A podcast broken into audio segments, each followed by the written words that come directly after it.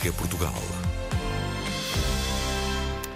Vamos lá saber como está a decorrer o projeto Universos, aqui ligado ao Gap Year. E eu tenho em direto, desde o Vietname... Olá, Sara. Olá, Diogo. É bom dia ou boa tarde? Boa hora de almoço. 1 da tarde. O que é que vão almoçar? Provavelmente noodles ou um arrozinho frito. Algo assim do género, muito provavelmente, sim. E come-se com a mão, com coco, ou com palitos ou com garfo? Come-se com os pauzinhos e acompanhado de uma colher. Agarra-se um bocadinho de folha de coco, enrola-se o arrozinho e vai para a boca. É verdade, é verdade. Na verdade, nós temos tido até algumas experiências com comida bastante interativa. Por vezes, a comida é-nos servida assim, os ingredientes cozinhados, mas subdivididos, e depois o objetivo é fazer os rolinhos na mesa. Exatamente. Então comecemos por aí. Vocês neste momento ainda estão então no Vietname, já passaram pelo Camboja. Então contem-me, como é que foi esta relação que penso que a grande tónica, e vocês destacam isso, é essa relação com as pessoas, a comunicação, os gestos. Sara, como é que tem sido para uma psicóloga? Tem sido tão bom vir para tão longe e ver que afinal a comunicação, mesmo que às vezes não passe por falarmos, porque o inglês, apesar de ser a língua que temos em comum com aqui, nem sempre é uma língua que dá para ser utilizada, mas há tantas outras formas de comunicar e temos sido tão bem acolhidos, temos conseguido falar por gestos, por sorrisos, de tantas formas. Diogo, vocês devem estar muito entusiasmados porque nesta altura celebra-se o Ano Novo Lunar aí no Vietnã, não é, Diogo? É verdade. Acho que é uma coisa muito única de se experienciar, é passar o ano mais do que uma vez no mesmo ano. E tem sido muito giro. Nós temos ficado agora, estamos aqui no Vietnã a passar esta parte mais numa homestay, então temos tido muito contacto com uma família que nos conta e explica o que é que acontece em cada um dos dias. Temos podido observar. No primeiro dia vimos-los libertar... na natureza, peixes, pássaros, em que o objetivo é que seja um número igual ao número da família para que eles possam levar as mensagens aos seus antepassados. Muitas coisas giras, temos aprendido imenso. Outra coisa muito engraçada é que eles queimam dinheiro falso, ou seja, nesta altura andamos pelos mercados e pela rua e vemos simplesmente as pessoas à beira da estrada a queimar o dinheiro falso, também como sinal de respeito e ofrenda aos seus antepassados. Sara, e nesta altura de comemoração de Ano Novo, por exemplo, de petardos, foguetes e bombas, também se ouve muito por aí? Ainda não, acho que vai acontecer. Então espera até acontecer. Então espera. Porque a passagem de ano efetivamente é de 9 para 10 de Fevereiro, exato. Mas de facto o ambiente festivo já se sente por todo o lado. Que experiência foi essa com um monge? Nós estávamos em Ho Chi Minh, aqui no início do nosso tempo no Vietnã, e decidimos espreitar uma pagoda que nem sequer é assim das maiores, ou era assim meio escondida, e ao estarmos a espreitar, um monge convidou-nos para entrar e passou grande parte da sua tarde a explicar-nos tudo sobre o seu dia-a-dia, sobre a pagoda, sobre o budismo. Inclusive, quando chegou às 4h15, ele disse, agora tenho uma cerimónia que tenho mesmo de fazer, é esta hora, mas estão convidados para participar nela. E isso foi mesmo uma experiência, acabámos com nós a cantar em vietnamita enquanto ele conduzia a cerimónia. Foi assim uma coisa muito única. Ei, Diogo, como é que foi a experiência no Camboja? Conta-nos o que se salienta, Diogo. O Camboja, pois. De tudo o que se salienta... Nós tínhamos estado pouco tempo ainda antes na Tailândia, antes de irmos para o Camboja, apenas 1 semana. E o Camboja eu acho que foi o sítio onde nós ficámos mais tempo, quase 1 mês. E aquilo que eu salientaria mais foi a primeira vez que nós tivemos mesmo aquele choque com o quão as pessoas eram simpáticas para nós e o quanto elas gostavam de nos acolher. Então acho que foi a primeira altura da viagem em que eu senti-me... mesmo isso por parte das pessoas, foi muito, muito, muito bom. Sabemos que nesses países asiáticos a comunicação será, digamos, mais ou menos fácil até pelos gestos, mas sabemos que um dos cartões de visita é essa relação humilde, simpática e acolhedora que eles têm com as pessoas. É isso que vos tem marcado? É essa recepção, é esse contacto cultural e multiétnico, é, Diogo?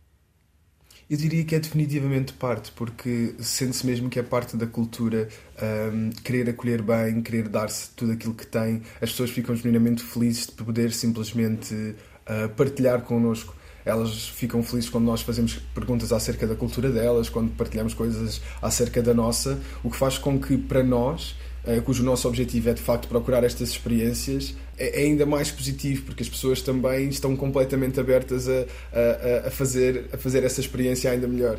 Então torna o nosso trabalho, isto é, aquilo que nós procuramos, muito mais fácil de encontrar, eu diria. Oh, Sara, isto de estarem com os Bunong ensinou-vos algumas coisas, mas se calhar principalmente desenrascando a fazer uma sopa, não? É verdade, com os Bunong, que é uma minoria étnica indígena do Camboja, tivemos a experiência de, numa fogueira com canas de bambu, aprender a fazer uma sopa. Então, no fundo, pusemos lá para dentro vários legumes e depois água dentro da cana.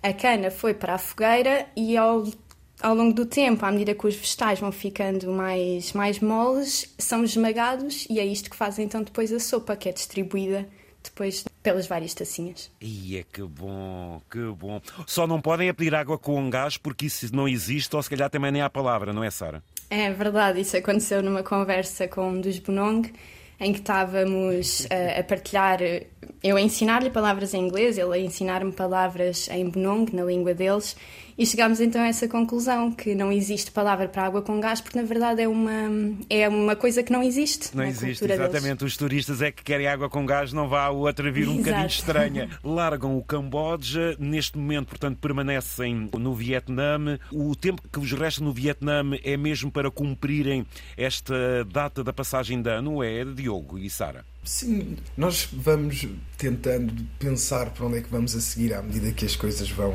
progredindo, e a verdade é que quando começámos a aprender mais sobre o Ano Novo aqui no Vietnã, começámos a pensar que de facto nos fazia sentido então ficar cá mais tempo e experienciar isto ao máximo. Então, neste momento, o nosso plano a curto prazo é definitivamente ficar aqui e ter mais contacto com a família com que estamos hospedados e experienciar da forma mais autêntica possível este passar de ano do ano lunar. Mas eu tenho que fazer uma pergunta, porque eu também tenho um sonho. O que é e como é que é a vida num rio tão forte e tão importante no Sudeste Asiático, que é o Mekong? Que experiência é que vocês trouxeram daí, da relação com as pessoas, o comércio, afinal, uma vida num rio? O Mekong é, de facto, um rio muito importante que atravessa aqui imensos países, e sendo que o Vietnã e os países aqui à volta, países que se nota que ainda vivem muito da agricultura, do rio, da natureza, dos bens que podemos tirar da terra, o rio é claramente um local de comércio, um local de tirar bens alimentares, um local onde se faz lavagem de alimentos e de roupa. Portanto, foi mesmo um sítio onde nós encontramos uma comunhão entre as pessoas e a natureza, entre as pessoas e o rio, muito grande. Sim, ainda hoje é possível ver pessoas a viver em barcos no rio, que são simultaneamente a sua casa e o seu local de trabalho.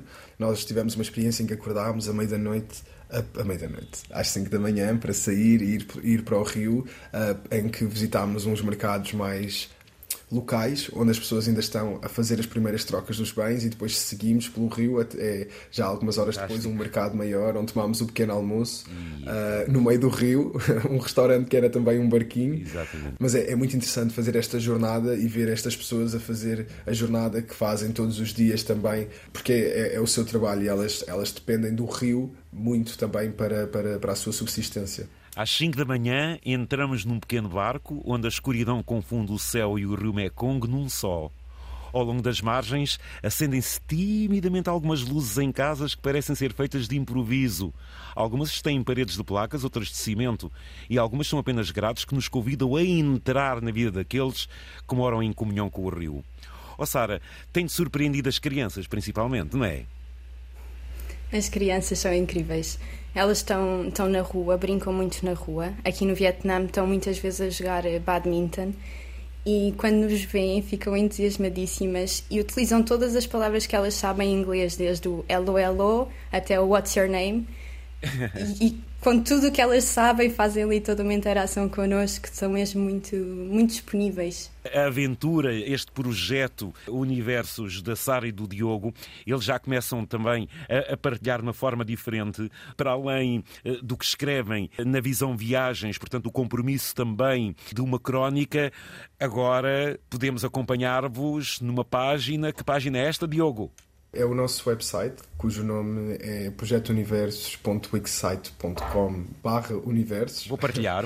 Mas, obrigado. O nome é de facto um pouco grande, mas é possível aceder ao website a partir das nossas redes sociais. Mas o nosso objetivo também com o site será tentar que seja um repositório da nossa viagem e tentar partilhar de uma forma mais única e completa outras questões da viagem, que tenhamos pessoas que conhecemos pelo caminho, os locais, comunidades, poder apresentar um pouco mais daquilo que vamos vendo pelo caminho e experienciando.